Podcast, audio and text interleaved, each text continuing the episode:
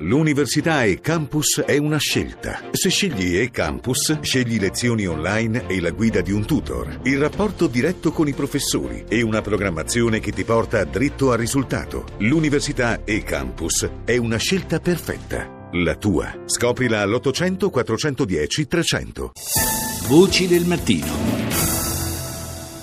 Guerre, violenze e fame hanno fatto esplodere in questi ultimi anni il numero complessivo dei profughi che è arrivato a ben 65 milioni a livello globale. In occasione del summit eh, recentissimo, eh, si è concluso lunedì, summit del G20 in Cina, l'Unione Europea ha chiesto di globalizzare l'approccio al problema, così come peraltro da anni, lo sappiamo bene, L'Italia chiede di non essere lasciata sola ad affrontare gli effetti della questione migratoria.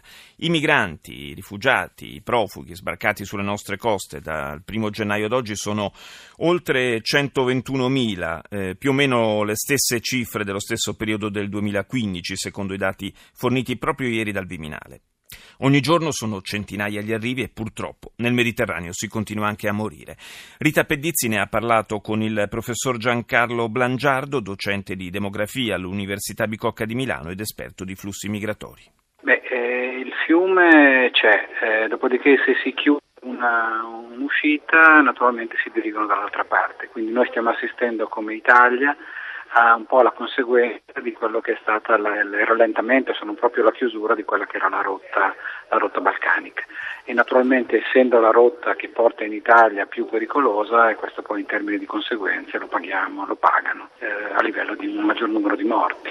L'incremento è dovuto anche al fatto che i trafficanti di uomini scelgono questa stagione per le condizioni del mare favorevoli? Assolutamente sì, cioè è chiaro che siamo in una finestra che è particolarmente propizia per eh, avviare questo tipo di traffico e quindi naturalmente non è un caso, d'altra parte questo l'abbiamo sperimentato anche negli altri anni, che durante questa stagione la frequenza degli sbarchi è decisamente superiore. Il Presidente del Consiglio europeo Tusk ha detto l'Europa è al limite della possibilità di accoglienza.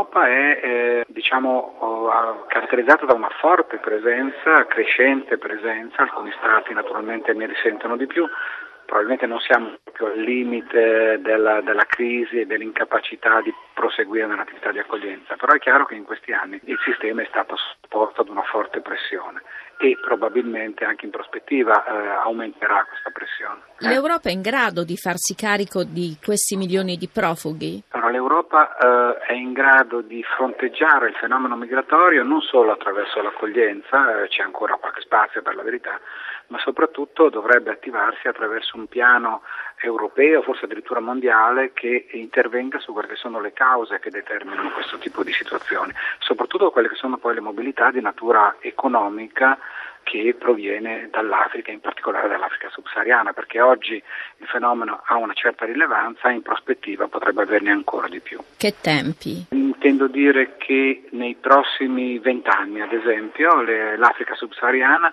dovrebbe creare ogni anno circa 10 milioni di nuovi posti di lavoro per assorbire la pressione demografica dei giovani che raggiungono l'età per cercare un lavoro.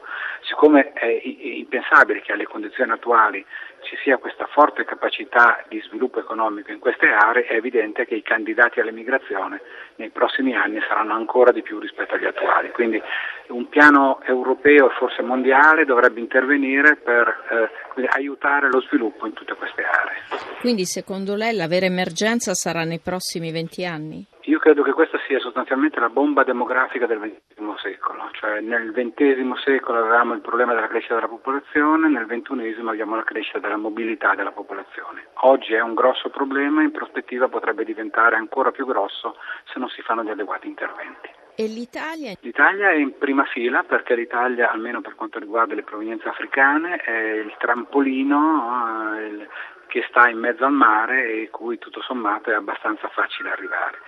Eh, quindi è chiaro che l'Italia, ma non solo l'Italia, ho lasciato solo l'Italia, ma l'Europa, magari appunto l'Italia come terminale dell'Europa, dovrebbe dire, eh, attivarsi e venire aiutata ad attivarsi in questa direzione. È difficile, intendiamoci, non è così semplice, eh, però è chiaro che se non ci si muove in questa direzione veramente succede un grosso pasticcio.